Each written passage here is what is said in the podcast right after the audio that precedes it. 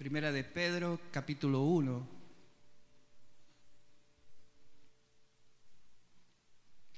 Cuando lo tienes me dices un amén.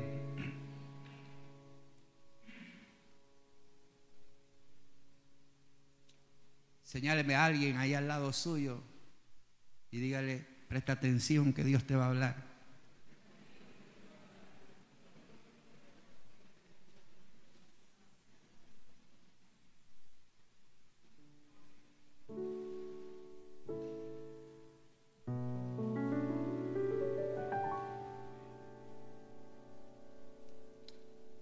Listo? Primera de Pedro capítulo 1, dice el versículo 10, donde dice, los profetas que profetizaron, está ahí, ¿verdad? Los profetas que profetizaron, ¿de qué profetizaron? Profetizaron la gracia.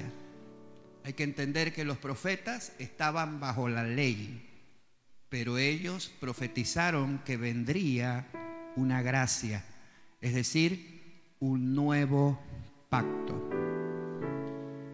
Ellos profetizaron de la gracia que estaba destinada no para ellos, sino para quién? Para nosotros, diga, para mí, ellos profetizaron de una gracia que no era para ellos, sino para nosotros. Y a pesar de que ellos profetizaron de una gracia que no era para ellos, sino que estaba destinada a nosotros, mira lo que hicieron. Inquirieron, es decir, aprendieron, estudiaron y lo hicieron diligentemente inquirieron y diligentemente indagaron acerca de esta salvación. Quiero que subrayes la palabra diligencia o diligentemente. Ellos escudriñaron dos cosas la palabra escudriñar significa que estudiaron profundamente dos cosas. Uno, la persona y dos, ¿qué? El tiempo. Dos cosas muy importantes. La persona y el tiempo, que indicaba el Espíritu de Cristo que estaba en ellos, el cual anunciaba de antemano los sufrimientos de Cristo y las glorias que vendrían detrás de estos sufrimientos. Muy bien, ellos profetizaron de la gracia que estaba destinada a nosotros. Y si usted quiere una definición de esa gracia, que estaba destinada a nosotros, esto es la gracia. Es favor o beneficio que se recibe sin ningún tipo de merecimiento. Es favor o beneficio que recibimos nosotros de parte de Dios sin ningún tipo de merecimiento. Es, en otras palabras, el don o el regalo de la salvación que se nos otorga por la fe basado en los méritos del sacrificio de nuestro Señor Jesucristo. Aunque la salvación es un regalo, no es por obras para que nadie se gloríe, a Cristo le costó su propia vida y su propia sangre. Y por eso ellos hablaban de los sufrimientos de Cristo y las glorias que vendrían tras estos sufrimientos. ¿Cuántos le dan gracias a Dios por la salvación de sus almas? Somos salvos por la gracia, es un regalo de Dios que hemos recibido por la fe, pero ese regalo no significa que no costó nada, todo lo contrario, le costó a Jesús su propia sangre y su propia vida. Bien, los, profetas profetizaron acerca de esta gracia y lo hicieron, no era para ellos, lo hicieron con diligencia, aunque era para nosotros. Mi pregunta es, si ahora nosotros, si ellos hicieron eso con diligencia, y no era para ellos, sino para nosotros, ¿cuánta diligencia debemos tener nosotros ante esta gracia y ante esta salvación? Anótame esto, por favor, en algún lado.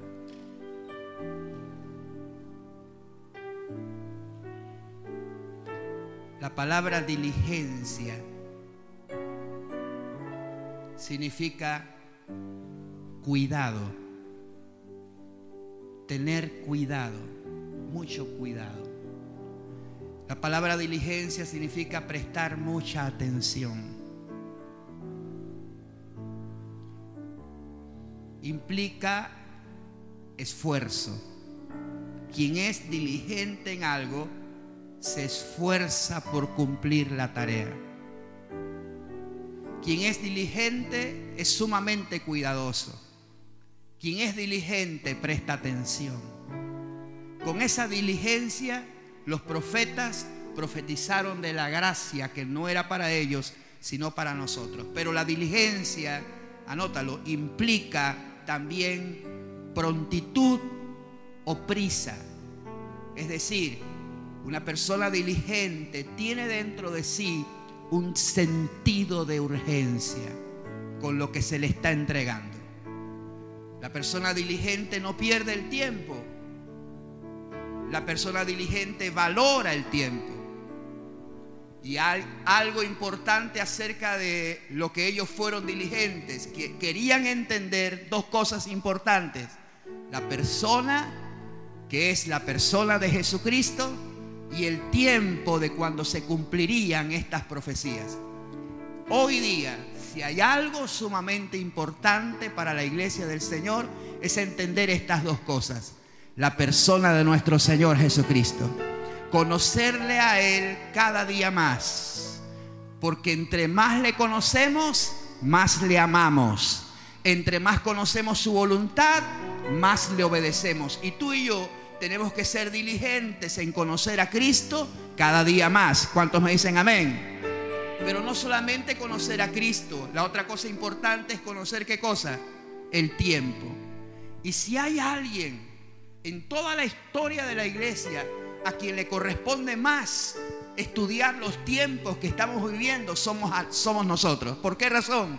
Porque nos tocó vivir los postreros días, los postreros tiempos. Todo el mundo busque Efesios capítulo 5. Efesios capítulo 5.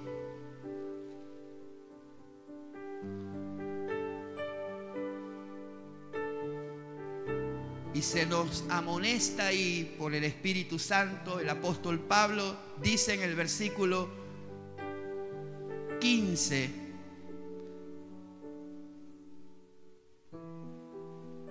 Ese mirad es prestar atención. Mirad, capítulo 5, versículo 15. Y ese mirar es prestar atención para ti mismo. Escudriñate, examínate, mirad pues con diligencia. ¿Con qué? Con diligencia. Mira la palabra diligencia. Mirad pues con diligencia cómo andéis mira cómo andas. No como un necio debes andar, sino como qué? Como sabio. Y esto es lo que hacen los sabios diligentes. Dice, versículo 16, aprovechando bien qué cosa? El tiempo. Y esta es la razón por la cual hay que aprovechar bien el tiempo, porque los días son malos. Mis amados hermanos, tengo una carga hoy.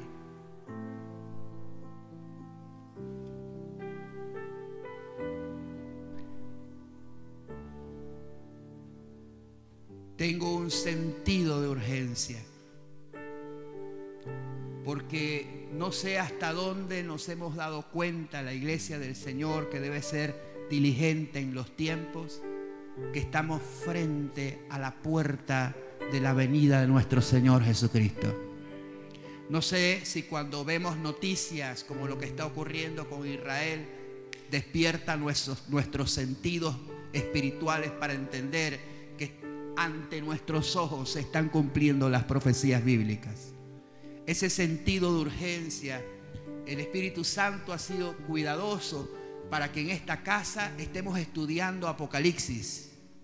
Y la Biblia dice que es bienaventurado el que lee, el que oye y el que guarda las profecías de este libro. Y dice por qué, porque el tiempo está cerca. Y hoy estamos más cerca que nunca de la venida de nuestro Señor Jesucristo. Y este sentido de diligencia debe estar en todos los creyentes. Por eso quiero que me levante su mano, por favor. Todo el mundo levante su mano. Y diga, Señor, pon en mí, por tu Espíritu Santo, un sentido de diligencia en mi espíritu frente a los tiempos que estoy viviendo. Eso significa, en el nombre del Señor, que debes vivir como sabio y no como necio. Y el sabio, ¿qué es lo que hace? Aprovecha, ¿qué? Bien, ¿qué cosa? el tiempo. Y es tiempo, valga la redundancia, de aprovechar el tiempo. Es tiempo de no perder el tiempo. Es tiempo de aprovecharlo y aprovecharlo bien. Todos en Hebreos capítulo 2.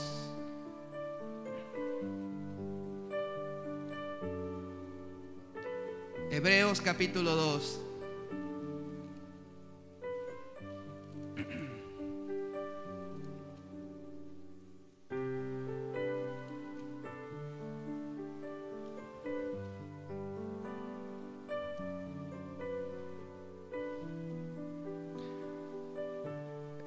Voy a decirle esto porque lo, vi sumamente interesante mientras usted busca Hebreos capítulo 2. Pero hay, hay un hermano que amo mucho y que Dios le ha despertado esa pasión por, por entender los tiempos. Y él me mandó una información sobre la moneda que se está proponiendo mundial, una moneda digital.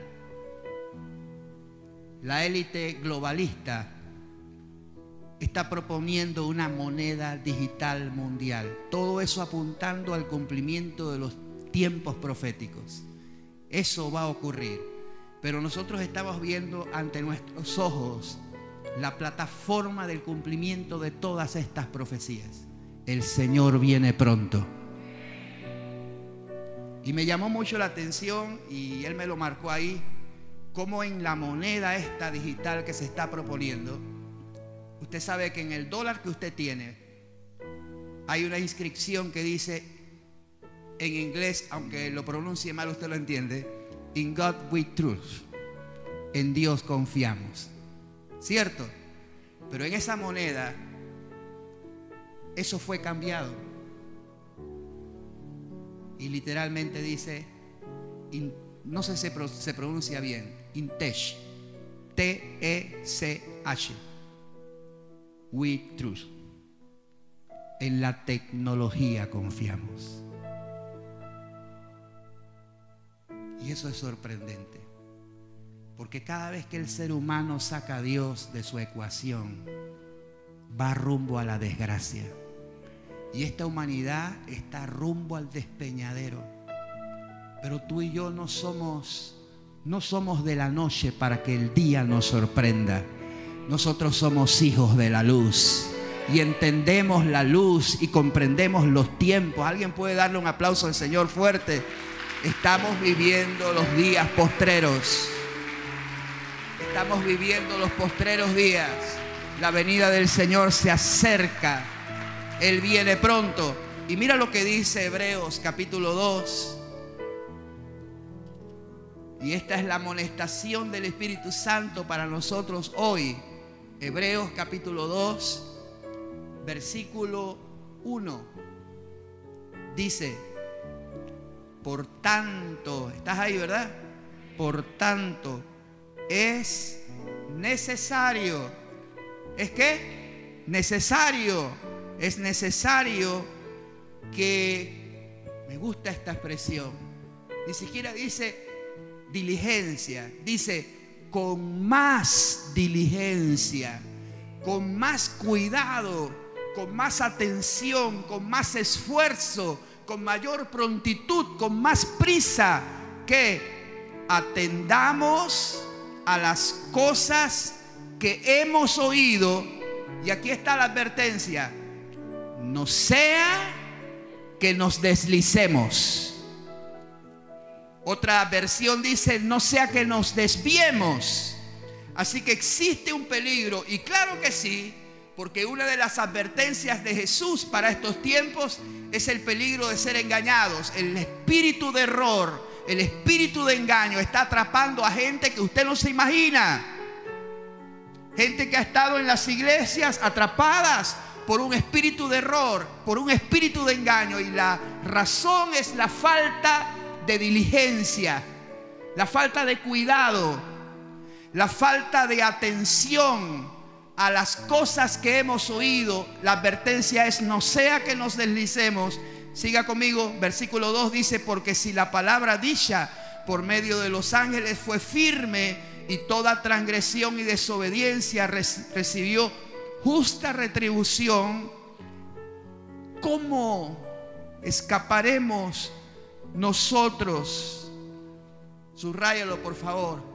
Si descuidamos, nota que eso podría pasarle a cualquiera. Si descuidamos, ¿qué cosa? Una salvación, ¿cómo?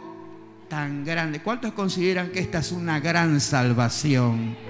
Que Dios haya salvado tu alma es una gran salvación. ¿Me dices un amén? Claro que sí. Entonces, una salvación tan grande que le costó a Jesús su propia sangre y su propia vida, tú no la puedes descuidar. Mi amado, podrías descuidar cualquier cosa, pero no descuides tu salvación. Cuídala. Sé diligente. Cuida tu salvación no descuides una salvación tan grande. Para no descuidarte, debes ocuparte de ella. Por eso, Filipenses capítulo 2. Ve conmigo allá. Filipenses capítulo 2. No descuides una salvación tan grande, es la amonestación. No sea que nos deslicemos. Filipenses capítulo 2.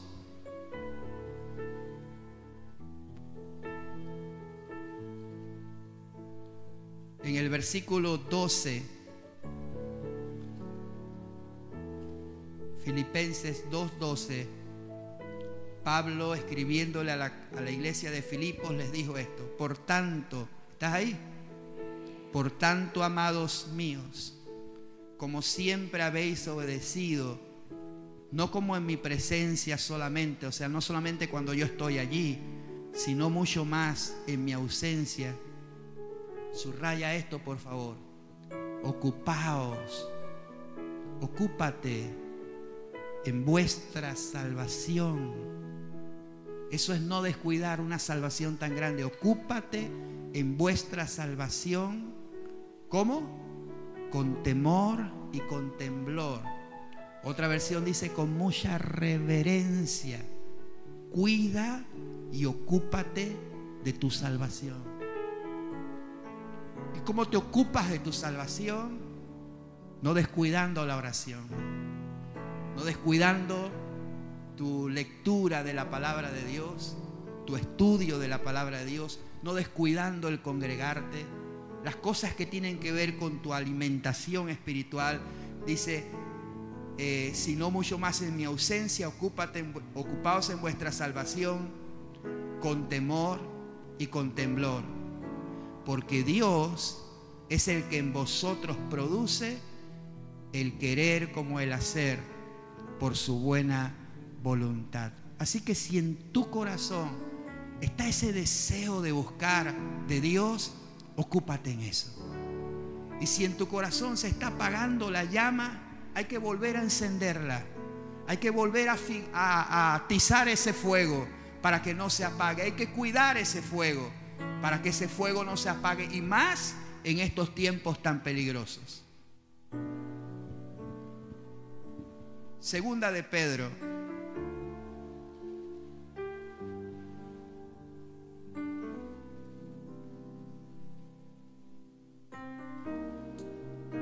En el capítulo 1.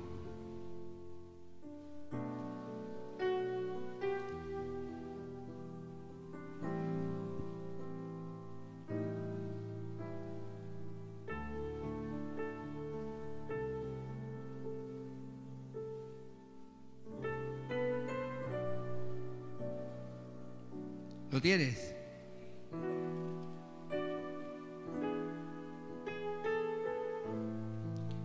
Segunda de Pedro capítulo 1, versículo 3. Sígame por favor. Segunda de Pedro capítulo 1, versículo 3 dice, como todas las cosas, ¿estás ahí? Que pertenecen a la vida y a la piedad, nos han sido dadas por su divino poder mediante el conocimiento de aquel que nos llamó por su gloria y por su excelencia, por medio de las cuales nos ha dado preciosas y grandísimas promesas, claro que sí, para que por ellas llegases a ser participantes de la naturaleza divina, habiendo huido de la corrupción que hay en el mundo a causa de las concupiscencias. Vosotros también, subrayalo, poniendo, ¿qué cosa? Toda diligencia. Y esto lo tienes que poner tú, esto no lo pone Dios, esta es tu parte. Poniendo toda diligencia por esto mismo, añadida vuestra fe virtud, a la virtud conocimiento, al conocimiento tienes que añadirle dominio propio, al dominio propio que hay que añadirle paciencia, a la paciencia que hay que añadirle, piedad, a la piedad que hay que añadirle, afecto fraternal y al afecto fraternal que hay que añadirle amor. Y tú tienes que ser diligente en que esta lista que acabo de leer, de leer no te falte ninguna de estas cosas. ¿Lo viste? Dice, porque si estas cosas, esa lista que acabamos de leer, están en vosotros, y no solamente están en vosotros, sino que ¿qué? Abundan, no os dejarán estar ociosos, es decir, perdiendo el tiempo, ni sin fruto en cuanto al conocimiento de nuestro Señor Jesucristo. Así que estas cosas tienen que estar en ti y tienen que abundar. Voy a volver a leerlas. A ver, el versículo 5 poniendo diligencia en esto, añade a tu fe qué cosa? Virtud. La virtud es la acción de la fe. Es decir, que cuando tú tienes fe, esa fe sin obras está muerta. Así que la fe tiene que accionar. Añádele virtud. A la virtud que hay que añadirle. A ver, ayúdame. Conocimiento. Así que yo no debo detenerme en conocer, debo conocer cada día más, ¿verdad? añadir conocimiento. Después, dominio propio. Al dominio propio, paciencia. La paciencia, piedad. Fíjate si estas cosas están en ti. A la piedad, afecto fraternal. Y al afecto fraternal, amor. Si estas cosas están en vosotros y estas cosas abundan, ustedes serán gente que no perderá el tiempo, no estará ociosa ni sin fruto en cuanto al conocimiento de nuestro Señor Jesucristo. Pero el que no tiene estas cosas, ojo, la Biblia es muy clara. El que no tiene estas cosas tiene la vista muy corta. Presta atención. Y yo creo que en este tiempo no se puede vivir con la vista corta. Levánteme la mano los que conducen automóvil aquí. ¿Cuántas luces tiene el carro?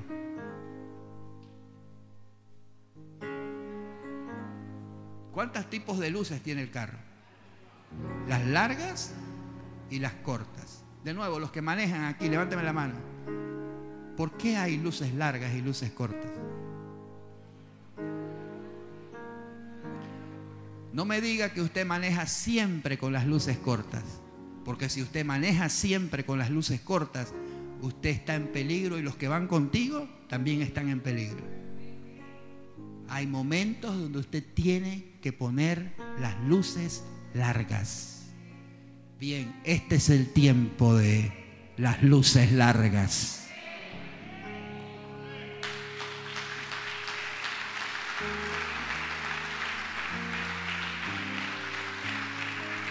No se exponga, ni exponga a otros.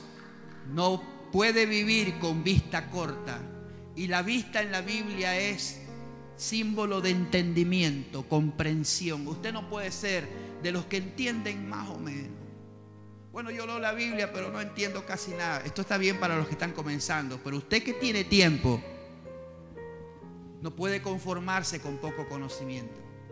Usted debe añadir conocimiento. El que le faltan estas cosas, dice la Biblia, tiene la vista muy corta, ojo que es peor, se pone peor, es ciego. Y un ciego guía de ciego, ¿qué le pasa? Los ambos van para el hoyo. Así que usted no puede darse el lujo de vivir en este tiempo ciego. Dice, es ciego habiendo olvidado la purificación de sus antiguos pecados. Y eso de que han olvidado la purificación de sus antiguos pecados es porque si usted repite pecado y pecado y pecado y nunca sale de ese mismo atolladero, usted no puede avanzar en la vida cristiana. Y por eso dice el apóstol, por lo cual hermanos, tanto más procurad, haced firme vuestra elección y vuestra vocación, porque haciendo estas cosas, agárrate de eso, no caeréis jamás. No importa qué pase y que venga, tú no vas a caer. Alguien debe alabar al Señor con más ganas. No vas a caer si eres diligente. Ahora, si tú eres un descuidado, si eres descuidado, esta es mi carga hoy. Creo que la iglesia de hoy, la única forma de mantenerse firme es viviendo diligentemente. Es la única forma de mantenerse ante los vientos que se están levantando, que por cierto son muy fuertes. Y yo debo procurar ser muy, muy diligente. Capítulo 3, de ahí mismo, de Segunda de Pedro. Capítulo 3. Segunda de Pedro, capítulo 3. ¿Está conmigo? Alguno tiene ahí título en su Biblia y algunas Biblias dicen ahí el día del Señor. ¿Qué pasa? ¿Cuántos creen que vendrá? Sí vendrá y está más cerca de lo que usted se imagina. Bien, mira lo que dice aquí. Amados, esta es la segunda carta que os escribo, claro, porque había escrito primera de Pedro. Esta es la segunda carta que os escribo. Y en ambas despierto con exhortación. Estoy despertándolos con exhortación. ¿Y por qué despertándonos? Porque algunos se duermen. Es más, recuerda la parábola de Jesús acerca de los últimos tiempos, las diez vírgenes, ¿recuerda eso? ¿Cuántas se durmieron? ¿Cuántas? No. ¿Sabe cuántas se durmieron? Las diez. Las diez se durmieron. Y tuvieron que ser despertadas por la voz que decía, viene el esposo. Mira que las despertó, la voz que decía, viene el esposo. ¿Sabe por qué el Espíritu Santo nos está poniendo a predicar acerca de que viene el esposo? Para despertar a las vírgenes.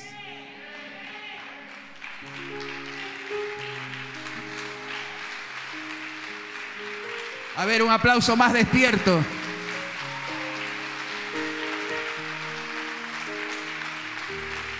Y yo creo que las prudentes se están despertando.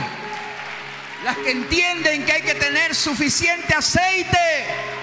Que la única forma de mantener la lámpara encendida es teniendo suficiente aceite. Y hay que hacerlo con diligencia, con diligencia, porque el esposo está pronto a llegar. Mira lo que dice Pedro por el Espíritu Santo. Dice, esta es la segunda carta que, que les escribo para despertar con exhortación vuestro limpio entendimiento, para que tengáis memoria de las palabras que antes han sido dichas por los santos profetas y del mandamiento del Señor y Salvador dado por vuestros apóstoles, sabiendo primero esto, que en los postreros días van a venir qué cosa? Burladores, andando según sus propias concupiscencias, diciendo esto, ¿dónde está la promesa de su advenimiento? ¿Qué es eso de que Cristo viene? ¿Y dónde está la promesa de su advenimiento? Porque desde el día que los padres durmieron, todas las cosas permanecen, así como desde el principio de la creación. Estos se ignoran voluntariamente que en el tiempo antiguo fueron hechos por la palabra de Dios los cielos y la tierra, y también la tierra que provienen del agua y por el agua subsiste, por el cual el mundo de entonces pereció anegado con agua pero los cielos y la tierra que existen ahora, los que tú y yo tenemos, están reservados por la misma palabra, escucha esto, guardados para el fuego en el día del juicio y de la perdición de los hombres impíos. Mas, oh amados, yo estoy hablando con los amados aquí, no ignoréis esto, que para el Señor un día es como mil años y mil años es como un día. Los que piensan que ha pasado muchos tiempos, dos mil años, apenas van dos días.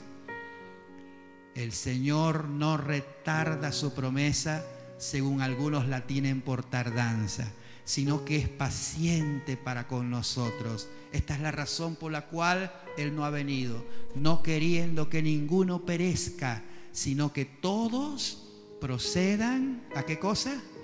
Al arrepentimiento.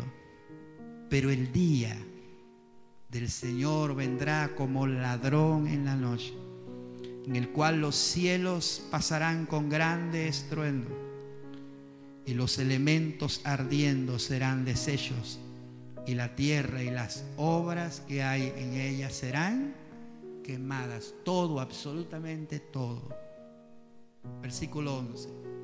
Y puesto que todas estas cosas han de ser que desechas.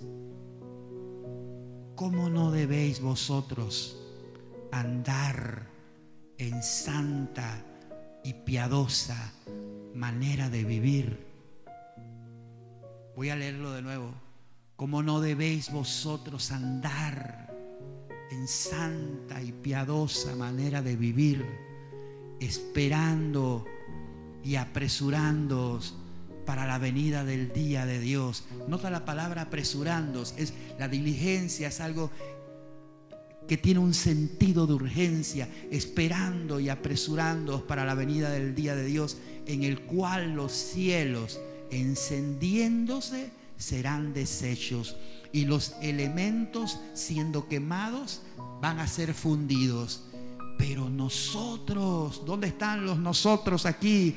Nosotros esperamos, según sus promesas, cielo nuevo y tierra nueva en los cuales mora la justicia. No se aferre a nada de este mundo porque todo lo de este mundo pasará, dejará de ser. Nosotros esperamos cielo nuevo y tierra nueva donde mora la justicia. Versículo 14. Por lo cual, si esto lo entiendes, si es, si, es, si es cierto que entendemos esta verdad, entonces dice, por lo cual, oh amados, estando en espera de estas cosas,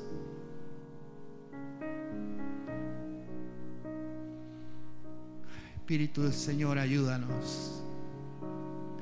Procurad con diligencia ser hallados por Él sin mancha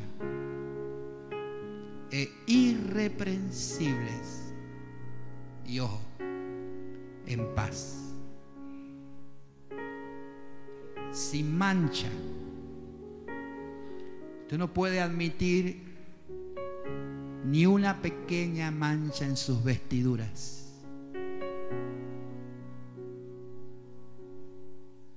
Sin mancha, ninguna corrupción, ninguna iniquidad.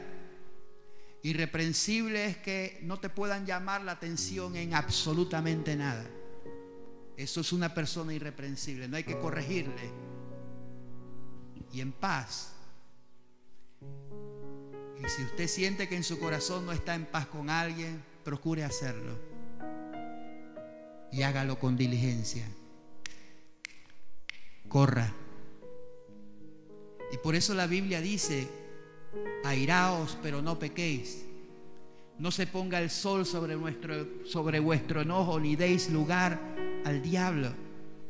Usted no puede irse a acostar teniendo algo en su corazón contra alguien. Y menos puede irse a acostar sin estar en paz con su esposa o con su esposo. Y no puede irse a acostar sin tener paz con sus hijos o con sus hermanos. Porque Él tiene que hallarte irreprensible y en paz. Y en lo que depende de vosotros, dice la Biblia, en lo que dependa de ti, ponte en paz con todos los hombres. Haz tu parte. Si la otra parte no quiere ponerse en paz, ese es problema de la otra persona, pero tú corre a ponerte en paz. Porque el día del Señor vendrá como ladrón en la noche. En el momento que menos lo esperan, Él volverá. Presta atención, sé diligente, cuida una salvación tan grande, no sea que nos deslicemos. Mi pregunta es, y es la carga que tengo esta mañana, cuán diligente estás siendo. Cuán cuidadoso estás siendo de tu tiempo hacia Dios. Cuánto estás buscando del Espíritu. Cuánto estás buscando la presencia de Dios. Cuánto tiempo, solamente con eso, y debes contestar en tu corazón, cuánto tiempo le dedicas a escudriñar y estudiar la palabra de Dios. ¿Cuánta palabra de Dios hay en tu corazón? ¿Con qué limpiará el joven su camino? Con guardar tu palabra. Y en mi corazón he guardado tus dichos, decía el salmista. En mi corazón los he guardado para no pecar contra ti. Entre más palabra de Dios haya en mi corazón, más limpieza y pureza habrá en mis caminos. Procura con diligencia, le dijo Pablo a Timoteo, presentarte a Dios aprobado. Mira, procura con diligencia presentarte a Dios aprobado como obrero que no tiene de qué avergonzarse, que usa bien la palabra de verdad, obrero que no tiene de qué avergonzarse.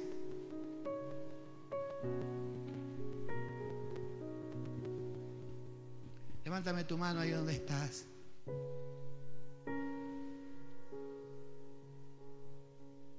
Yo oro que el Señor ponga en ti un espíritu de diligencia, que tengas cuidado, que cuides lo que Dios te ha otorgado, que cuides una salvación tan grande, que el Espíritu Santo mantenga en ti la llama siempre encendida.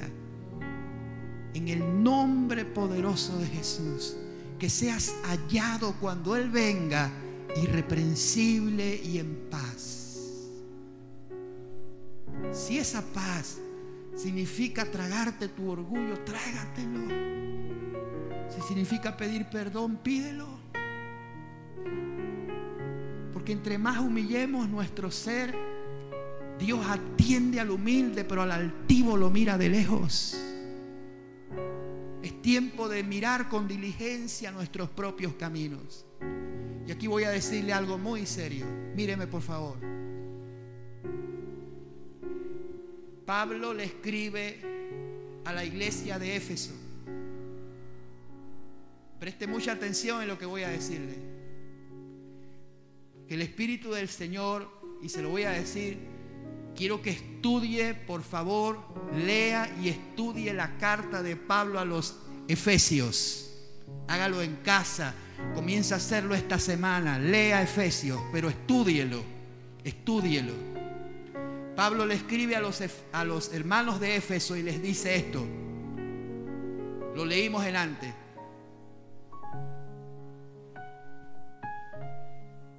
Mirad pues cómo andéis, no como necios, sino como sabios, aprovechando bien el tiempo porque los días son malos.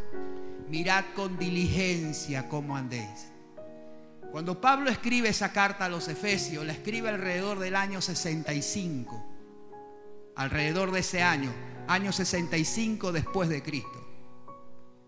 Pero cuando Juan recibe la revelación de Apocalipsis, la recibe alrededor del año 90 después de Cristo.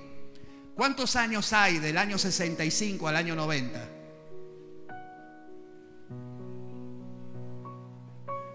¿Cuánto? 25 años. Eso es un periodo aproximado.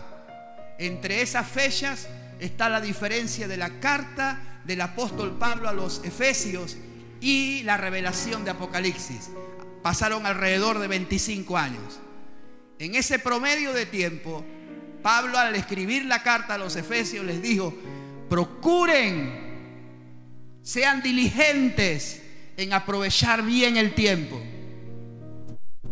Sean diligentes en vivir no como necios, sino como sabios, aprovechando bien el tiempo. Bien, pasaron 25 años y cuando Juan recibe la revelación de Apocalipsis, Juan ve siete candeleros de oro y en medio de los siete candeleros estaba el Señor Jesucristo. Esa fue una de las revelaciones. Y una de las iglesias que recibe un mensaje de parte del Señor de manera directa es la iglesia de Éfeso. Es más, en las siete iglesias, la primera iglesia, ¿quién es? Éfeso. Escribe al ángel de la iglesia en Éfeso y le da el mensaje a los hermanos de Éfeso. Las siete iglesias representan a las iglesias a través de todos los periodos de la era cristiana. Hasta terminar con la Odisea. Una de las iglesias que hay que prestarle mucha atención porque es el reflejo de quiénes somos nosotros hoy. Pero la primera iglesia, la inicial, el origen, es Éfeso. ¿Me está siguiendo? ¿Cuál es la reprensión de Jesús para la iglesia de Éfeso? Esta es la reprensión. Tengo contra ti esto. Esto es lo que tengo contra. Recuerda que no es un mensaje del mundo, es a la iglesia, a su iglesia. Y el Señor está entre los siete candeleros paseándose en su presencia en medio de los siete candeleros y le habla a la iglesia de Éfeso y la amonesta y le dice, esto es lo que yo tengo contra ti. Que has dejado algo, dejaste lo más importante, dejaste lo más sagrado, te descuidaste en algo muy importante. Has dejado tu primer amor. Si a usted le parece algo liviano, mire las palabras que siguen. Mira por tanto de dónde has caído o te deslizaste. ¿Ves lo que dice Hebreos? Es necesario que con más diligencia atendamos lo que hemos recibido, no sea que nos deslicemos. Y la iglesia de Éfeso sufrió un desliz y dejaron lo más sagrado, lo primordial, su primer amor. ¿Y quién es nuestro primer amor? Él es nuestro primer amor. Dejaron su primer amor, se enfriaron. Y entonces el Señor dice, mira pues de dónde has caído, mira, observa, examina de dónde has caído. Y mira lo que le dice, y haz las primeras obras. O sea, lo que tú hacías al principio, vuelve a hacerlo. Estoy hablándole a alguien por el Espíritu de Dios que antes dedicabas tiempo a la oración y ya no lo haces que antes dedicabas tiempo a la palabra del Señor y ya no lo haces. Antes te era un deleite venir a la casa de Dios y ahora la pandemia hasta te ha agradado porque no puedes venir tanto. Ese tipo de cosas, ese tipo de cosas te apartan de tu primer amor y el Señor dice, mira de dónde has caído. Porque aquí está la amonestación y esto es fuerte. Si no lo haces, quitaré tu candelero.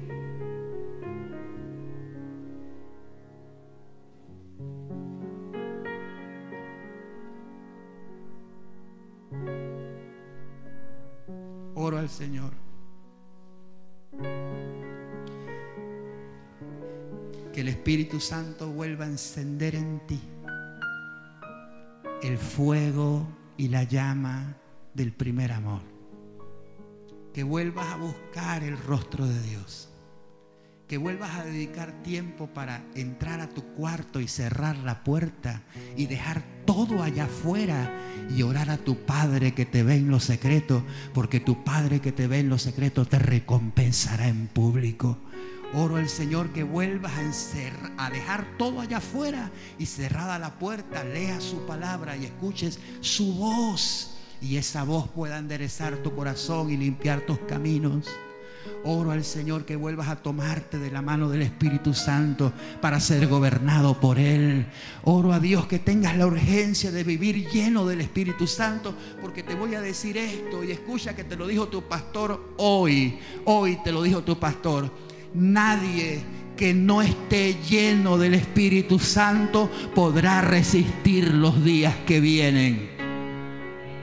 Voy a volver a decirlo. Nadie que no esté lleno del Espíritu Santo podrá resistir los días que vienen. Y estoy hablando de días que vienen con engaño. Se están levantando corrientes teológicas torcidas, tan torcidas como gente volviendo del cristianismo al judaísmo. Escúcheme. Gente que piensa que ahora ya no puedes decirle a Jesús, Jesús, sino que tienes que decirle Yeshua, porque si no ya no estás en nada que están volviendo a la ley sin saberlo, están siendo atrapados por un espíritu de engaño.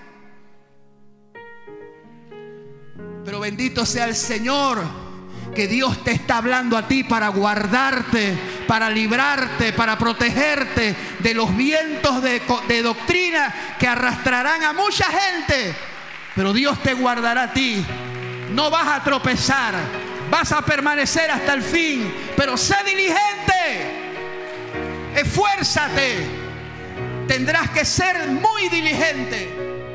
Mira, todo el mundo vaya conmigo a Josué en los últimos capítulos de este libro, cuando Josué ya es un anciano.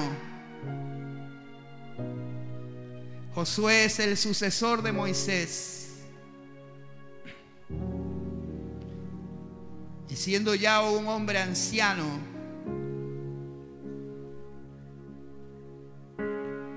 reunió al pueblo, a los líderes, y les habló. Estoy en Josué capítulo 23.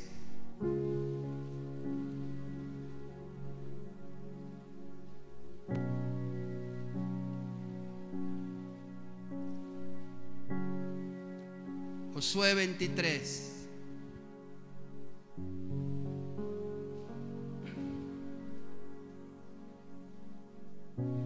Si lo tienes, me dices un amén, por favor.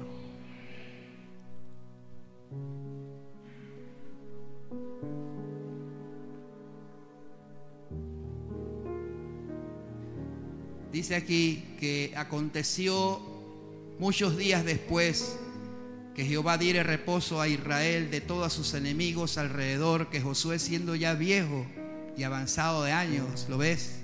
¿Llamó a quién?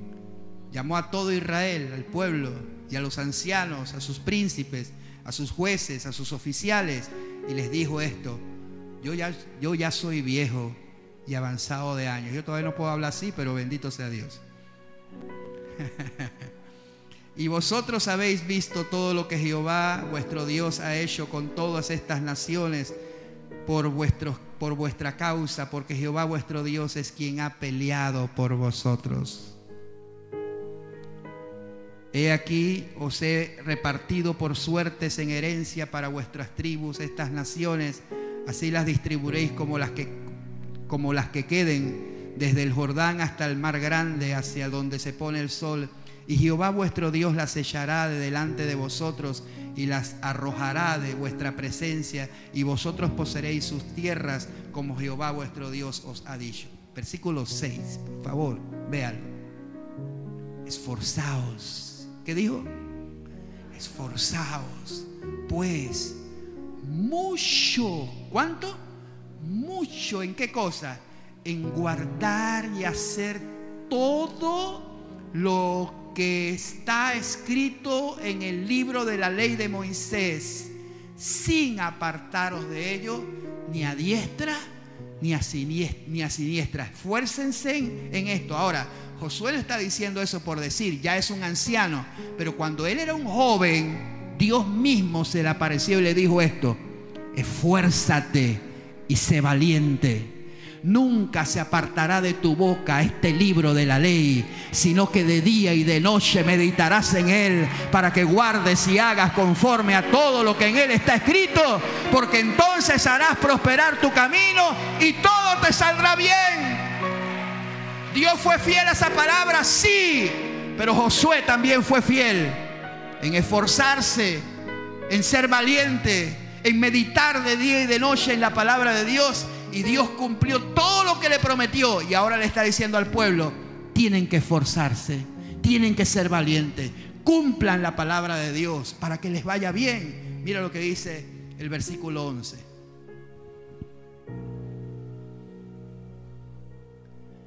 Guardad pues, ¿está ahí?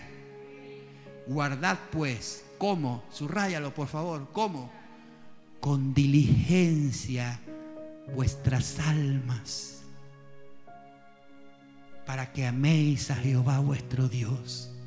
Cuida tu alma. Si hay alguna cosa preciada en ti es tu alma, cuídala. Cuida tu alma. Sobre toda cosa guardada, dijo Jesús, guarden vuestro corazón, porque de él mana la vida. Con diligencia cuiden su alma para que amen al Señor vuestro Dios. Versículo 12, sé que esta parte no nos gusta, pero esta es la amonestación. Mira lo que les dijo. Porque si os apartáis y os unieseis a lo que resta de estas naciones que han quedado con vosotros, y si concertáis con ellas en matrimonio, mezclándoos con ellas y ellas con vosotros, sabed que Jehová vuestro Dios no arrojará más a estas naciones delante de vosotros, sino que os serán, escucha, os serán por lazo, os serán por tropiezo, os serán por azotes en vuestros costados y por espinas para vuestros ojos, hasta que perezcáis de esta buena tierra que Jehová vuestro Dios os ha dado. He aquí yo estoy para entrar hoy por el camino de toda la tierra. Reconoced pues con todo vuestro corazón y con toda vuestra alma que no ha faltado una de las palabras, de las buenas palabras que Jehová vuestro Dios ha dicho de vosotros. Todo os ha acontecido no ha faltado ninguna de ellas. En otras palabras, mis amados, Dios ha sido fiel. No ha faltado ninguna de sus promesas, ninguna de sus palabras. Él ha cumplido todo lo que ha dicho y lo seguirá cumpliendo y toda esta escritura, el cielo y la tierra pasarán, pero su palabra no pasará. Y lo que Dios te está diciendo es, sé fiel guárdate, no te contamines, no permitas que te sea por tropiezo. Porque Dios es fiel, ha sido fiel a ti. Y terminó Josué diciendo acá en el capítulo 24, un capítulo más adelante. Este es el llamado final, él dijo. Si mal os parece servir a Jehová, escojan hoy. ¿Cuándo? Hoy. ¿A quién van a servir? Si a los dioses a quienes sirvieron vuestros padres cuando estuvieron al otro lado del río, o a los dioses de los amorreos en cuya tierra habitáis. Ustedes tienen que escoger, tienen que decidir. Pero dijo Josué, pero yo y mi casa serviremos al Señor.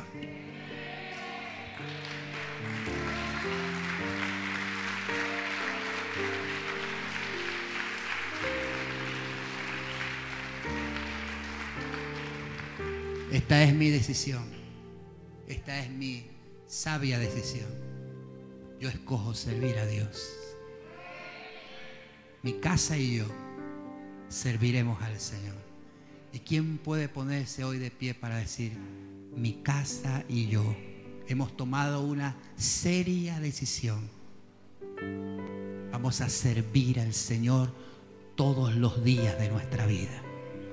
Porque este Dios a quien nosotros servimos ha sido fiel, muy fiel, muy fiel.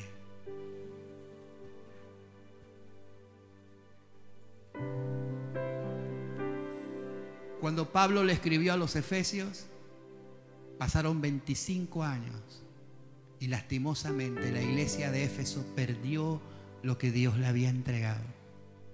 Se descuidaron en lo más sagrado, su primer amor. La amonestación del Señor fue esta. Mira de dónde caíste. Examina y vuelve a hacer las primeras obras. Mira y a veces, mis amados, para poder corregir nuestra vida es, necesario detenernos y examinarnos qué no estamos haciendo bien. Cuando leas la carta a los Efesios, que lo vas a hacer, ¿verdad? ¿Cuántos van a hacerlo? Cuando leas la carta a los Efesios te vas a dar cuenta que Pablo amonesta a los hermanos de Éfeso y les habla acerca de andar en el amor, andar en luz, no con cosas ocultas, andar en luz y les amonesta andar sabiamente y les dice, ustedes tienen que hacer algo y procurar esto, sean llenos del Espíritu Santo. Y les dice, y la llenura del Espíritu Santo tienen que manifestarla en su forma de vivir. Y el primer lugar donde tienen que manifestar la llenura del Espíritu Santo, mis amados, no es en la casa de Dios. ¿Sabe dónde es? En tu propia casa. En tu familia, con tu esposa, con tu esposo, con tus hijos. Tus hijos tienen que ver a papá lleno del Espíritu Santo. Tus hijos tienen que ver a mamá llena del Espíritu Santo. Tu esposa tiene que ver a tu esposo, a su esposo lleno del Espíritu Santo. el esposo necesita una mujer llena del Espíritu Santo. Porque donde están llenos del Espíritu Santo hay amor, hay gozo, hay paz, hay bondad, hay fe, hay mansedumbre, hay templanza. Necesitamos ¿Dónde está la gente que reconoce eso? Necesitamos que el Espíritu Santo controle nuestra vida. Necesitamos ser llenos. Así que voy a pedirle algo a todos, por favor. Todos, todos, todos, cierren sus ojos.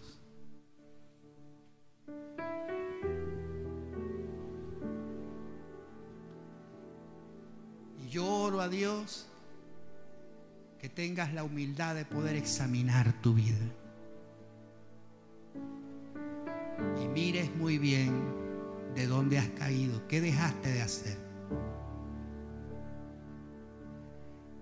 ¿Qué hacías antes bien que ahora no lo estás haciendo? ¿O qué permitiste en tu vida que está apagando el fuego de Dios en ti?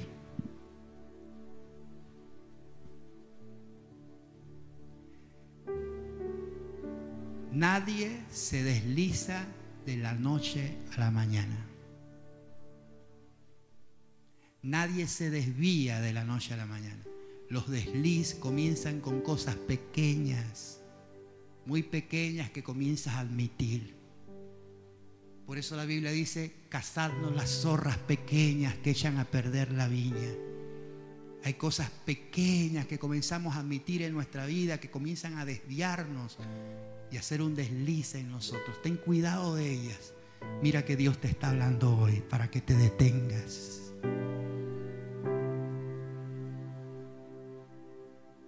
Tus ojos cerrados. Hay una pequeña historia, con esto voy a terminar. Hay una pequeña historia de un profeta que fue con los hijos de los profetas a cortar leña para hacer grande la casa donde ellos habitaban. Y cuando estaban ahí cortando la leña con el hacha, uno de aquellos profetas perdió el hacha. Se le cayó al agua y corrió donde Eliseo y le dijo, Eliseo, he perdido el hacha. Y dijo, y no era mía. Y estaba preocupado porque había perdido su herramienta de trabajo.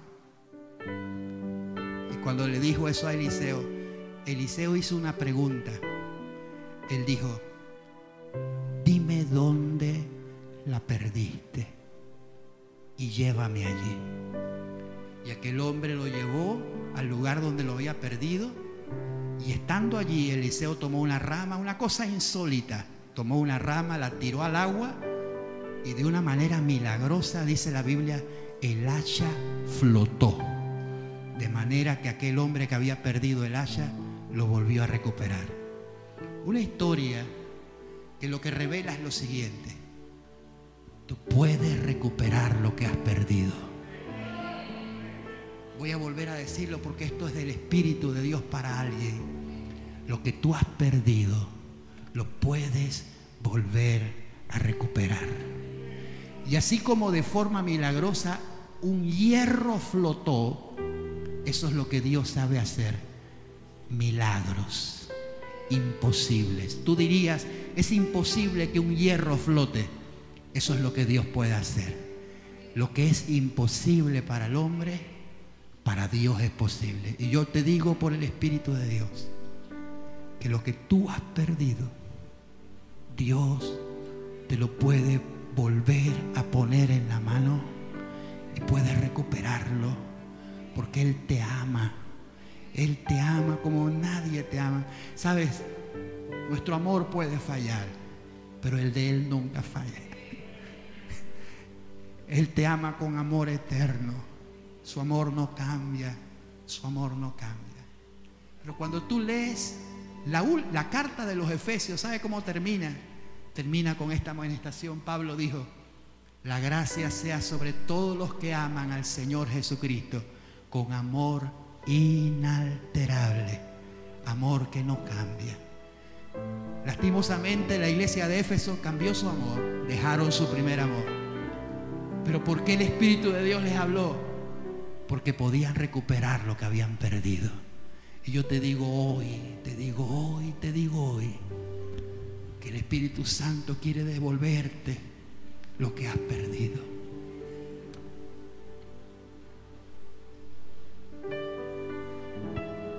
Este es un momento muy solemne. El Espíritu Santo está aquí, el Señor está aquí. El que se paseaba entre los siete candeleros de oro está aquí paseándose en medio de nosotros. Él sabe lo que tú has perdido. Él sabe perfectamente lo que has perdido, la intimidad que has perdido, la pasión que has perdido.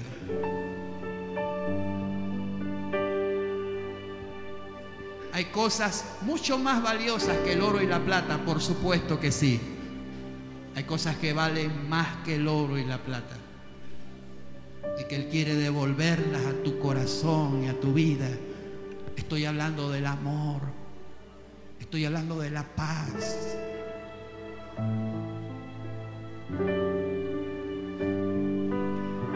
Estoy hablando de acostarse en la noche tranquilo, sabiendo que Él tiene todo en sus manos. Estoy hablando de la salud. Él te puede devolver lo que has perdido. Pero esto fue lo que me dijo el Señor y me lo dijo en la oficina antes de salir de aquí. Antes de salir de mi oficina, esto fue lo que me dijo el Señor. Diles, que al igual que le dijeron al profeta, y el profeta dijo, llévame donde perdiste el hacha. Tienen que regresar ahí. Tienen que ver dónde comenzaron a perder cosas. Y, y, el Espíritu Santo va a iluminarte para que tú sepas desde qué momento abriste una puerta que te hizo deslizarte poco a poco. Y el Señor quiere cerrar esa puerta en ti, sanar tu corazón y sanar tu vida.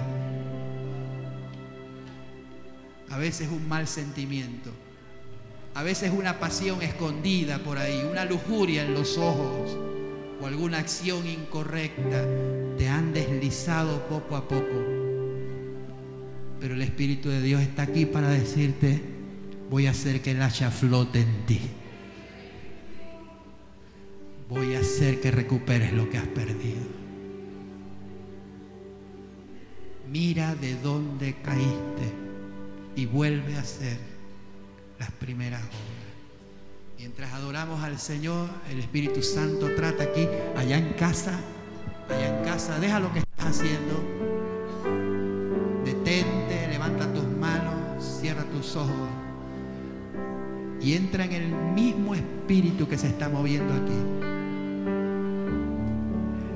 Yo sé que hay gente que da algunas cosas por perdidas. Bueno, esto se perdió y ya no lo recupero más, pero te estoy diciendo para Dios no hay nada imposible. Nada imposible.